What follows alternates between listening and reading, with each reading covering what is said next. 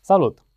IPO-ul AgriCover a început, în timp ce deciziile Fed și ale Băncii Centrale Europene au fost atent urmărite de către piețe. Haideți să analizăm evenimentele săptămânii. Ieri a început IPO-ul AgriCover, care se va desfășura până pe data de 16 mai.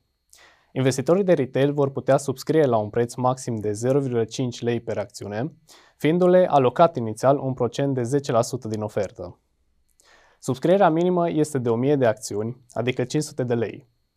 Oferta are în vedere 833 de milioane de acțiuni, dintre care până la 277 milioane de acțiuni noi oferite de societate, iar 555 milioane acțiuni existente vândute de acționari. Luând în considerare prețul de 0,5 lei, valoarea companiei este de aproximativ 1 miliard de lei. Pe baza profitului de 91 milioane de lei realizat în 2022, indicatorul PER se ridică la 12. Pentru segmentul de agribusiness este așteptată o creștere a cifrei de afaceri, în medie, în partea superioară a intervalului de 13-19% în următorii 5 ani, iar, în condițiile în care prețurile mărfurilor vor continua să scadă treptat, este estimată o rată de creștere în zona de mijloc a intervalului de 1,9%.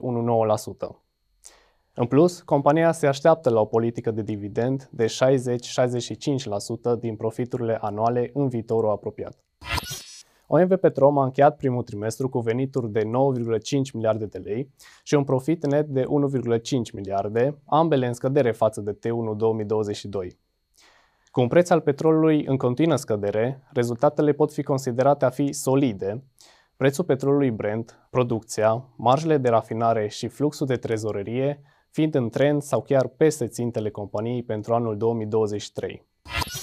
În urma unei modificări legislative, OMV Petrom ar urma să plătească aproximativ 1,5 miliarde de lei către stat, adică mult sub estimările făcute pe baza formatului inițial al legii, care indicau o plată chiar și de 1 miliard de euro.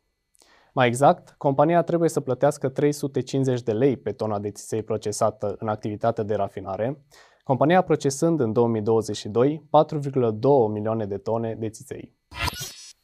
Săptămâna trecută a fost una încărcată din punct de vedere al adunărilor generale ale acționarilor. Printre altele, investitorii au aprobat dividendele ce urmează a fi plătite în perioada următoare. Pentru a vizualiza centralizatorul dividendelor aprobate, puteți accesa linkul din descriere. Datele provizorii au arătat că inflația de bază din zona euro a încetinit în luna aprilie, fiind de 5,6% față de 5,7% în luna anterioară. Inflația generală s-a ridicat la 7%, în creștere față de luna martie, însă conform așteptărilor. Aceste date au venit cu doar câteva zile înainte ca Banca Centrală Europeană să-și anunțe decizia de politică monetară. Fed a majorat dobânda conform așteptărilor cu 25 de puncte de bază și a semnalat un potențial sfârșit al majorărilor. Chiar și așa, în conferința susținută de președintele Fed, acesta a menționat că nu s-a luat încă o decizie în acest sens, ci din potrivă, banca nu va ezita să mai majoreze ratele dacă situația economică o va cere. De asemenea, el a declarat că ar putea fi prea devreme pentru a aduce în discuție o reducere a ratei. JP Morgan a achiziționat toate depozitele și majoritatea activelor băncii First Republic. Achiziția a avut loc după ce autoritățile de reglementare au intrat în posesia First Republic, marcând cel mai mare faliment bancar din 2008. Banca anunțase recent că depozitele acestea au scăzut cu 40% după ce clienții, panicați de situația băncilor regionale, au retras peste 100 de miliarde de dolari din depozite. De partea cealaltă, JP Morgan a plătit 10,6 miliarde de dolari pentru a primi 92 de miliarde de dolari în depozite și împrumuturi de 173 de miliarde. Banca se așteaptă la un câștig unic de 2,6 miliarde de dolari, precum și la cheltuieli de 2 miliarde pentru costurile de integrare în următoarele 18 luni. Achiziția ar urma să adauge un profit anual de peste 500 de milioane de dolari, excluzând costurile unice. Astăzi vor fi publicate rezultatele Băncii Transilvania și ale Bursei de Valori București.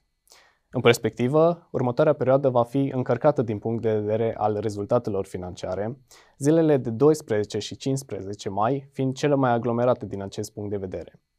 Pentru a fi la curent cu acestea, vă recomandăm să consultați secțiunea de rezultate financiare de pe site-ul nostru.